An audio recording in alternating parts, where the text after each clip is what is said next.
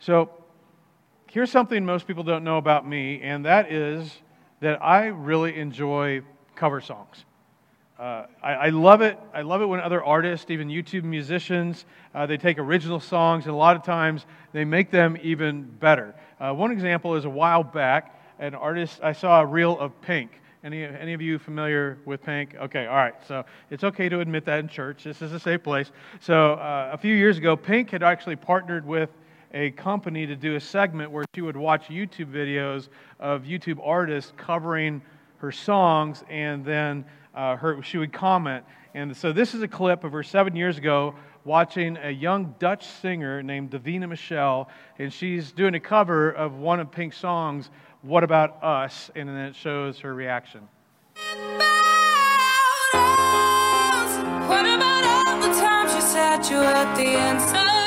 Who's this? That's better than I will ever sound. The us is all of us that feel unwanted and forgotten and invisible.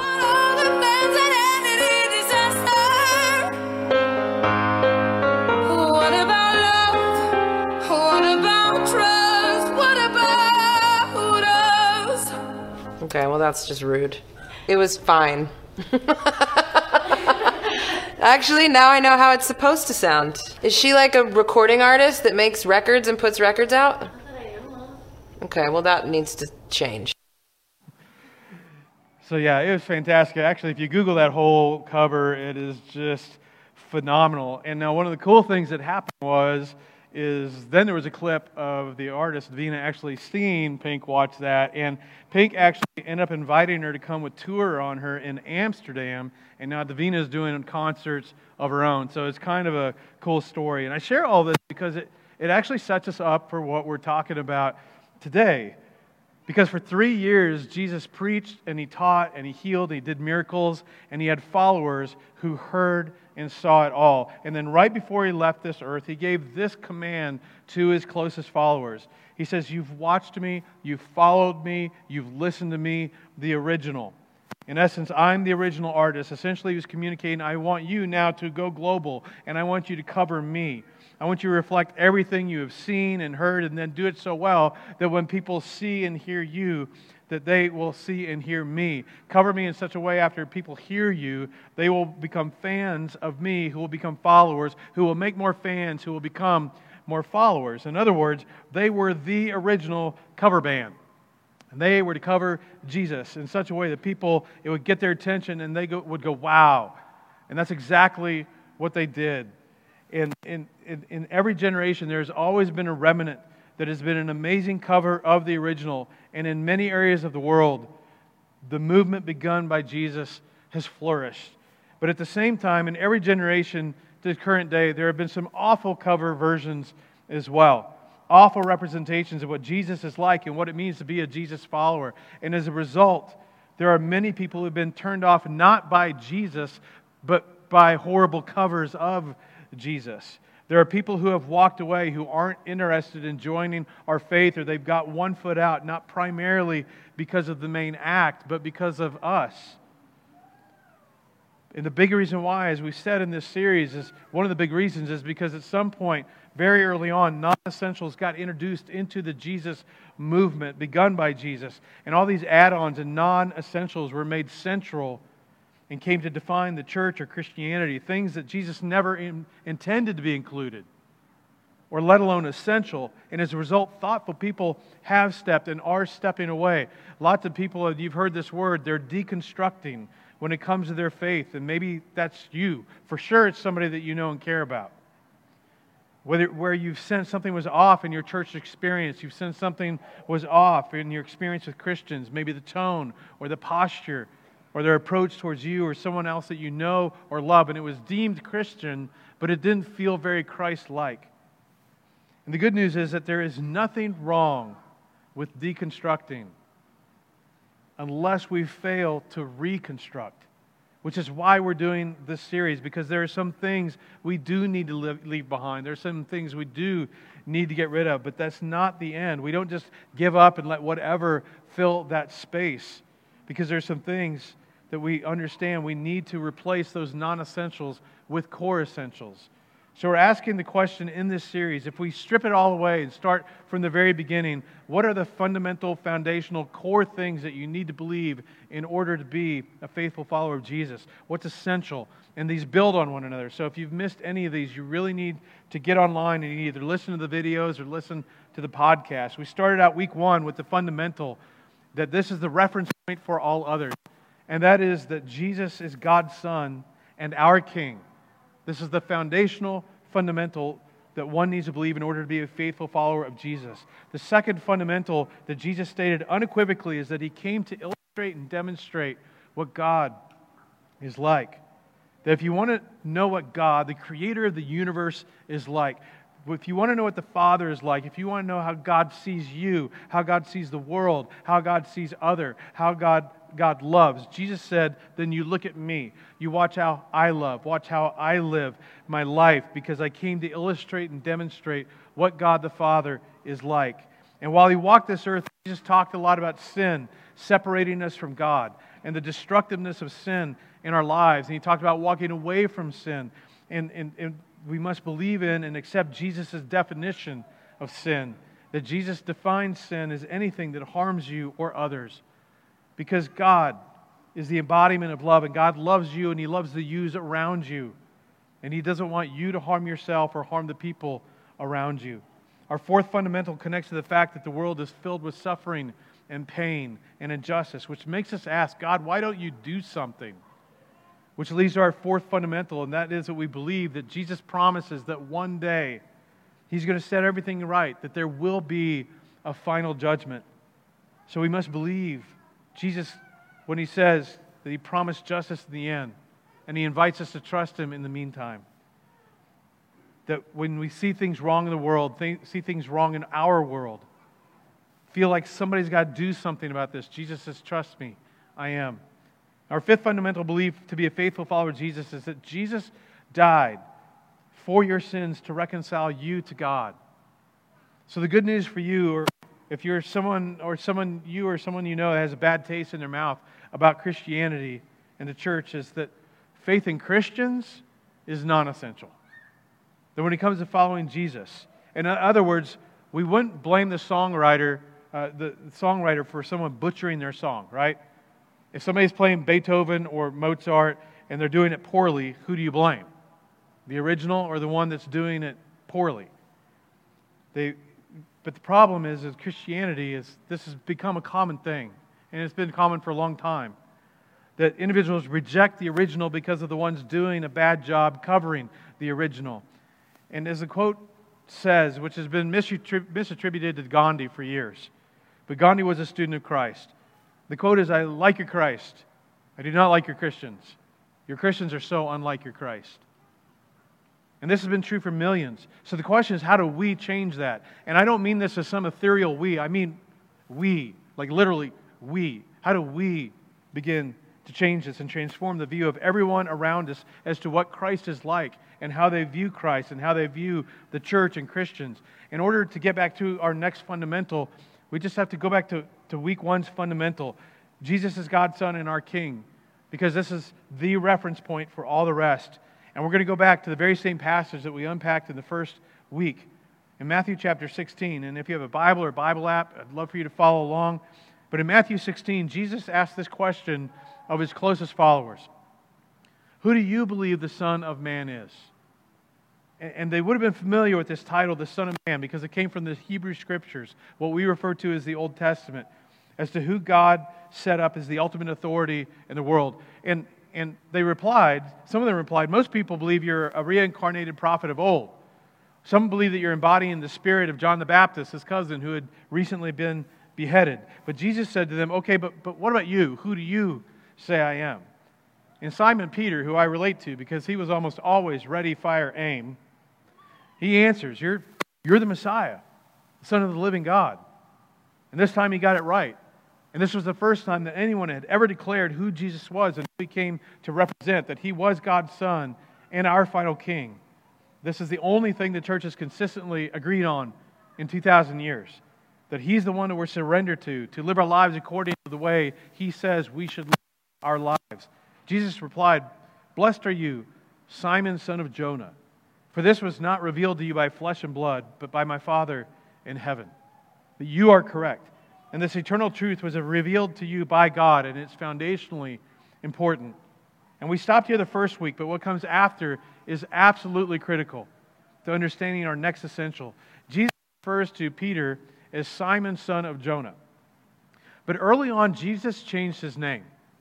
He gives him a nickname, which was common in this culture and almost always very meaningful. Many of you are familiar with Abram, and his name was changed to, changed to Abraham. Sarai was changed to Sarah. Jacob was changed to Israel. And after encountering Jesus, Saul changed his name to Paul. And there's this rich history and significance about being given a, a new name, especially in this culture. And Jesus says to Simon, I tell you, you are Peter. This was a nickname Jesus had given to Simon when he first met him. And the word Cephas or Petros in the Greek, it, it, Peter means rock, like a rock you could throw in your hand and, and throw. And here's just one example of how rich the Gospels are if we pay attention and become a student. Here's something that you all may have never noticed before, but you, you will now notice from this point forward. That when you read, and I hope you do, anytime Peter was doing well as a disciple, Jesus refers to him as Peter. But most of the times where Peter's getting off course, he refers to him with his old pre Jesus name, Simon. Here's just one example from the book of Matthew. After Jesus and his disciples arrived in Capernaum, the collectors of the two drachma temple tax came to Peter and asked, Doesn't your teacher pay the temple tax? Well, yes, he does. Again, Jesus, Peter's ready, fire, aim. He felt cornered, he got flustered. He just said the first thing that came to mind. When Peter came into the house, Jesus was the first to speak. What do you think? Here it is, Simon.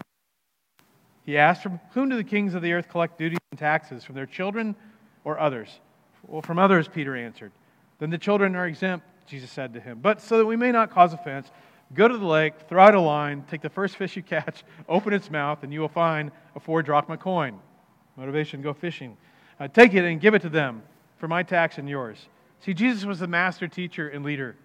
And the Gospels are just so rich when we pay attention. And now that you know that little detail, Jesus' wordplay with Peter's name becomes even more meaningful. Jesus replies, And I tell you that you are Petros, that you are Peter. Again, rock.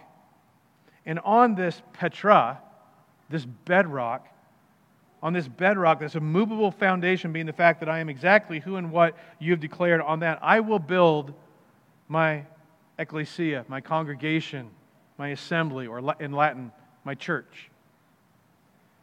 Yes, Peter, I am the ultimate authority, your Messiah, your Savior, and this rock of truth. Jesus says, I'm going to build my gathering, my movement of followers. And that's how it happened. Now, some interpret this to mean that Jesus was passing the baton off to Peter, but that's not what he did. He made it clear I am passing my baton off to a group of people who will join together, united, and characterized, the central belief in me as their ultimate authority, their final king. The Apostle Paul would write later to a young church in Corinth. In his letter, he uses a metaphor that everyone could understand the human body.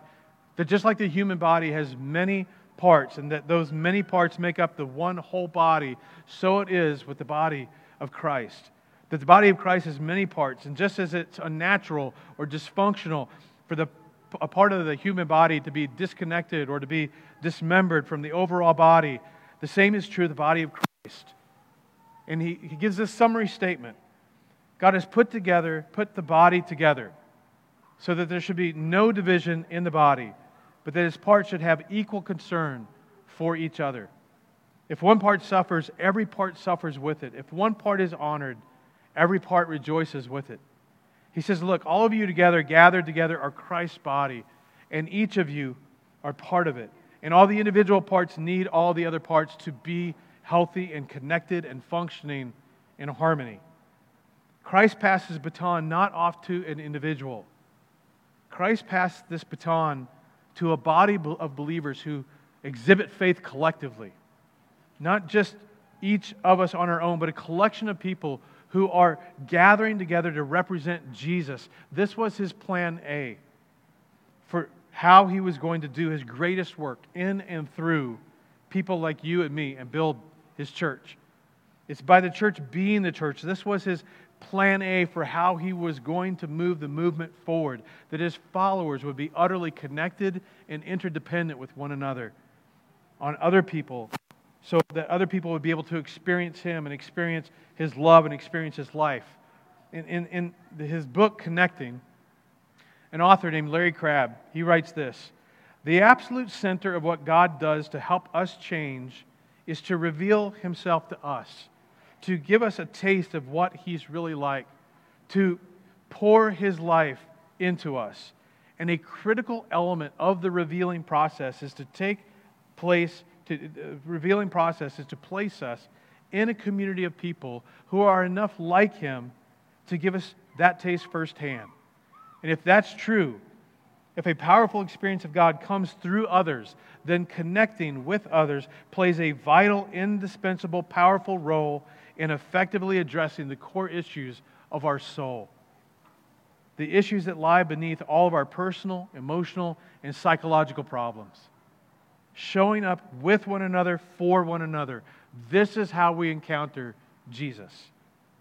It's what I experienced on March 20th, 1988, when at 19 Station San Diego, I walked into Faith Chapel, Spring Valley, California, and every single time I give my personal testimony. I talk about what I experienced from the moment that I walked in to this huge building at these exact coordinates on my arm.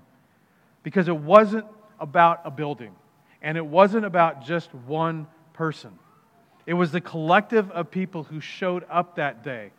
It was everyone who physically was there, who I saw as I saw them interact with one another, how they interacted with me. It was what I experienced, what I observed with a group of people who were physically and emotionally present on that Sunday morning, and something intangible happened. I felt something.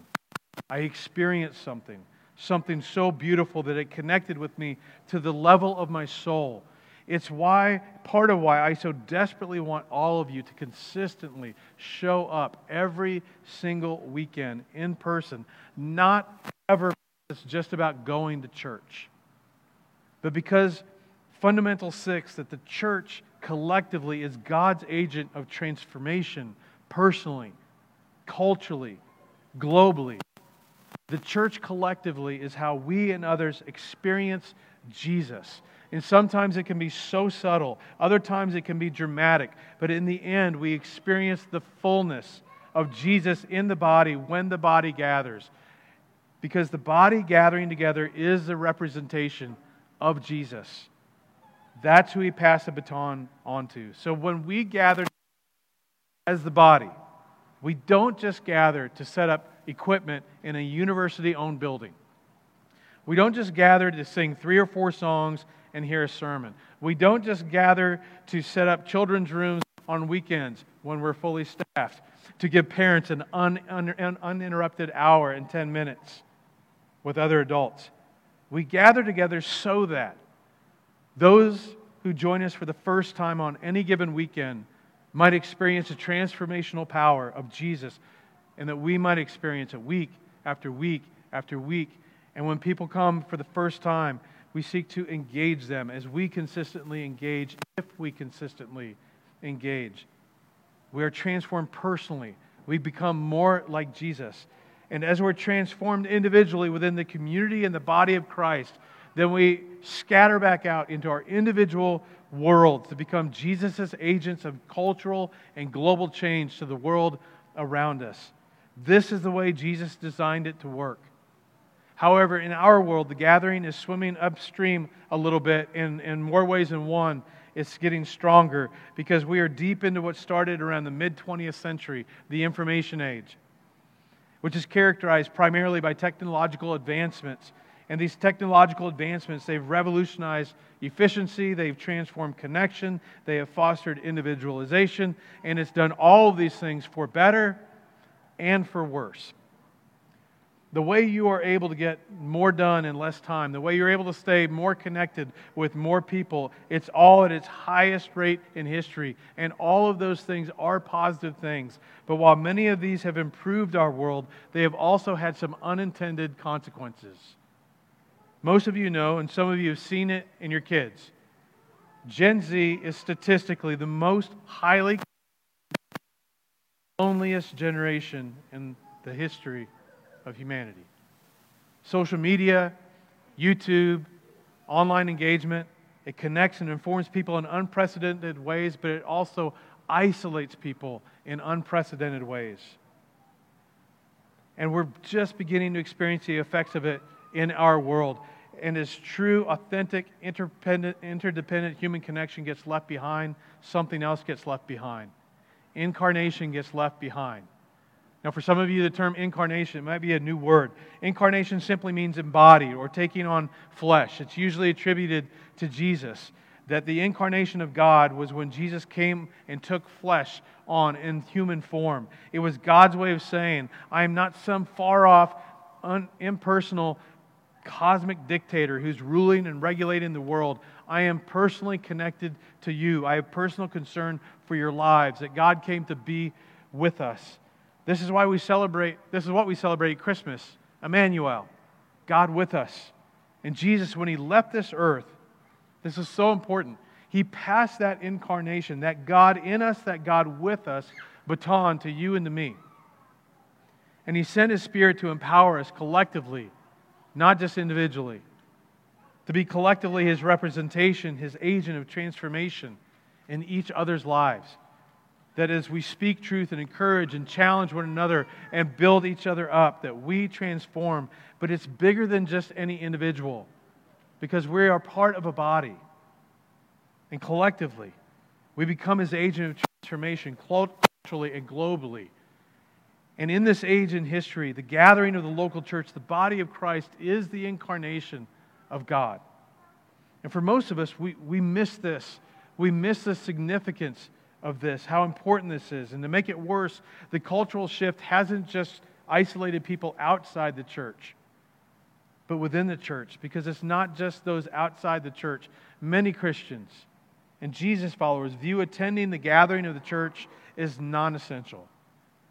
And I'm not pointing fingers, I'm just pointing to an objective reality that if you look at our behavior or activity, many of us view gathering and attending the gathering with other believers is non essential. This is something that actually began many years ago, but it really ramped up and accelerated during COVID. In fact, some of you, you remember how during COVID shutdown, all services deemed non essentials were shut down. And the church stopped gathering in person because it was deemed non essential. And like most churches, we did our best to get creative as we continued to gather online. And while we pivoted by not gathering physically in person temporarily, the perception of many outside and inside the church is that gathering together isn't essential. And it accelerated something that was already beginning. The Barna Group did a study on the state of the church looking at trends over a 10 year period. The study looked at the period from 2010 to 2020, and they discovered that the percentage of, quote, practicing Christians or Christians who regularly engaged in Bible study or prayer or small groups who regularly were part of a local church, it dropped from 47% in 2010 to 25% in 2020, almost in half. And in that same period, non practicing Christians who identify as Christian, but that's it, it rose from 33 to 43%. In fact, for the first time in American history, the percentage of non practicing Christians is greater, significantly greater than, non, than, than practicing Christians. So, this is our current reality. This is how see people see Christianity and how people see the church. This trend is the view. The church is non essential. But the question is is that true? Is the gathering of the church, people attending church, you showing up here in person and gathering in a local body, interacting with other believers, is it essential? Is the church essential? And because of the ways that isolation, depression, anxiety are trending in culture, where the rate of suicide has nearly doubled for those in the 10 to 14 age group and suicide is nearly tripled for those in the 15 to 24 age group. In the most superficially connected, isolated, lonely, depressed, anxious generation of our time, I'm convinced that the gathering is more important than ever. Because the gathering provides something that nothing else can. It provides being consistently in proximity to one another, the opportunity to be progressively, continuously, and increasingly challenging and encouraging one another and spurring each other forward in our lives and in our following of Jesus and building, building each other up and ultimately being a light in this dark world, in our world, in our little worlds. And gathering together, I've, I've often used my physical help as, as an example. Rogue One. I've often used my physical health as an example. I fully embrace, especially since major, two major football players apparently have made it the right thing, I embrace my dad bod status at 55. Uh, the objective truth is that from my mid 40s to today, that I've been able to complete three 12 mile Tough Mudder obstacle runs multiple 5K obstacle runs, several 5Ks, my personal best at the age of 50 at under 24 minutes, countless hours of racquetball, and at 55, just stating objective reality that I can still, to my joy, outlift and outwater ski most guys half my age. Uh, sitting on the beach with my sons a couple of years ago. My sons were all sitting there in swimsuits on the beach, talking about their bodies, talk, talking about working out. And when one of them pointed at me and said, All I know is if I can look at like Father Time over here when I'm in my 50s, I'll be happy. To which I felt complimented and insulted all at once. But here's my point I, there's a reason why I'm able to say those things and experience these things. And something so important. I couldn't experience anything like that by attempting to just exercise alone at home. I can't do it. And it's not for lack of equipment. Because during COVID shutdown, I actually got an amazing deal from a buddy of mine that was moving. I got a full entire gym from him that I was able to put in my basement. The gym was shut down. I had it down there for three full months. Guess how many days I used it? Five at the most. Two was probably more correct. And then I sold it. I, I go to the Y on purpose because even if I don't talk to the people around me, there is something about the environment. There's something about the collective energy of people all around me going after the same thing. In this context, physical health, physical strength, physical improvement, and physical endurance. And physically being there, it doesn't just provide me with quick access to some of the best tools and resources, for physical improvement. It provides me what you can only experience when you put yourself in that type of environment collective energy. And that collective energy is what fuels me. I just acknowledge I need it. And the seasons in which I experienced the greatest gains, whether it was in strength or in endurance, was always one of those seasons where I had at least one person meeting me there, either to compete against me or to work out with me which is one of my arguments for all of you being connected to at least 2 to 12 people in a small group. In fact, just last week, I actually reached out to a trainer who also focuses on diet because the leather belt never lies. And my leather belt has acknowledged that I have added a bit of girth to my midsection, and at this point, I'm, I refuse to buy another belt or buy any more jeans. I can't blame it on the holidays anymore. It's like February, right? But I have been unable to deal with it on my own. So I'm leaning into another for guidance, for support, for accountability. But my point is just simply this by choosing, by choosing to make it a priority to put myself in specific environments to help me improve physically and doing it consistently, four to five days a week, I'm able to experience the progress and benefits of better physical health, strength, endurance, and by consistently putting myself into that environment, relationships are organically formed. Relationships in where we spur one another on, and if we don't see the other, we make fun of each other. And as I've gotten to know others that have gotten to know me, it's gone even deeper. Most recently, I had an individual come because of that regular proximity to one another who came to talk to me because they were considering suicide. And by being consistently around one another, he came to believe that I was someone that he could trust to talk to. But here's my point that just like that, the gathering of the church. Even if you feel like there are Sundays, and I get it, you feel like you're dragging your butt out of bed on Sunday morning, especially if you were up late Saturday night, you were kept up late, and you're getting ready, you're getting in the car. It might be 80 degrees, it might be zero degrees, and showing up to gather in person doesn't matter. It matters so far more than you realize for you and for those around you. It's just like physical diet and exercise. You may not see improvements, dramatic improvements within days or even weeks, but consistently showing up, being present over time, that is what makes the difference. This is where we get to experience the transformational power of Jesus Christ over time, especially when the larger group also gathers in smaller groups throughout the week. So, is the church essential? Absolutely. But the next question is with so many people having such an unfavorable view of Christianity, is is the church salvageable? Because in America, the perception of the church and Christianity is descending significantly. But I'll let Jesus answer the question. Jesus says to Peter, and he says to us, I will build my church, and the gates of Hades, the grave, the place of the dead, the underworld, it will not overcome it. This is Jesus going, come hell or high water, with the same power that will raise me from the dead, and it did, and with the same power that will cause my movement to grow against all odds. And in the hellish religious and cultural conditions of the first century, the ecclesia did.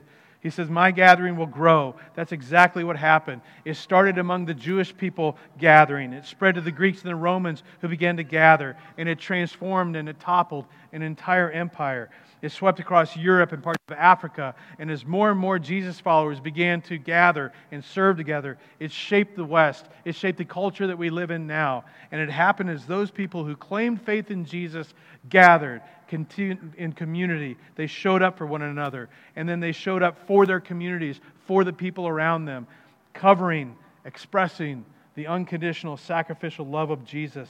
Showing up in person was a core essential in the first church among the first believers. That's why the writer of Hebrews said, Let us hold unswervingly. Let us not veer off course, but let us hold steadfast to the hope we profess. For he who promised is faithful. And let us consider how we may spur one another on towards love and good deeds. How? How do we do that? How do we stay on course? By not giving up meeting together, as some are in the habit of doing, but encouraging one another, which requires proximity to one another, encouraging one another, and all the more as you see the day approaching. Earlier in the book, the writer tells us to encourage one another daily, as long as it's called today so that none of you may be hardened by sin's deceitfulness. Meaning, by everything that life and culture is going to throw at us that could cause us to lose hope and lose faith. But to do this, bottom line, it requires frequency, consistency, proximity to one another. The habit of meeting together was maybe the most important central practice of the early Jesus followers that enabled them to have hope in seemingly hopeless circumstances to change the world in the course of history. Gathering together was it was not optional, it was not peripheral, it was essential. So if you're listening to me today, I just I just want to push a little bit because I love you. And because of what we're trying to accomplish individually and collectively is important. If you've gotten out of the habit of consistently, weekly being part of the gathering, of meeting together, and there's nothing physically preventing you. It's time to change that habit. If maybe this is a new concept to you because this whole church thing is new to you, I just want to encourage you to make it ha- a habit. I can't tell you how many people over the years who have said to me, you know, I don't have to go to church to be a Christian. And you know what? That's true. You don't have to go to church to be a Christian because you can define Christian any way you want and justify any behavior you want. But that's not the question we're trying to answer in this, in this series the question we're trying to answer in this series is what exactly must someone to believe to be a faithful follower of Jesus? What's fundamental or essential to be a faithful follower, a disciple of Jesus? And according to Jesus and the New Testament writers and the world changing early followers, the gathering is essential for you and for the people around you to experience the transformation transformational work of God that He wants to do in and through your life, which is to help people find and follow Jesus, to inspire people to follow Jesus. And one of the critical ways we do that is by engaging them in the life and the mission and the gathering of our church, of this church. You are a part of a body, which means that every time you show up, it matters. It matters for you and for those around you, and you may never realize it. God designed humanity such that we would need one another, so it makes perfect sense that Jesus didn't pass the baton to a person, he passed the baton to a gathering, an active gathering of active believers, because that's what activate, activates the transformational power in our world. When we gather and each one plays their part, lives are transformed, marriages are transformed. God, through His Spirit, restores families and hearts, and He mends, uh, they're mended. Addictions are broken. Purpose is realized. Lives are rescued forever. Choosing to show up, and engage in the life and the mission of the church can make all the difference for you and someone around you. The church of God, the church is God's agent of transformation personally culturally and globally. So, like all those people gathered that first day, when I walked in the church in Southern California, they had no idea how their physical presence would be used by God to make a difference, to transform a young 19 year old airman's life. And for us, nearly every Sunday is somebody's first Sunday, and you have no idea how your presence may impact their life forever. So let's make a habit of showing up for each other on Sundays, but not just Sundays. On Monday through Saturday, through the week, in homes, on Sunday afternoons, because right before Jesus left this earth, he gave this command to his followers. You have watched me, followed me, listened to me. Now I want you to go and globally represent me. Cover everything you have seen and heard so that you do it so well that when people see and hear you individually and collectively, they see me. Let me pray for us. Father, I pray this for our church community. I pray this for each one of us. That God, that within the weekend gathering, that we would experience you through one another. That God, that you would just organically form relationships that you have arranged. It's no accident that any one of us is a part of this community. And that, Father, throughout the week, that you would use us, that we would use the, the strength that we gain, the maturity that we gain, the growth that we experience.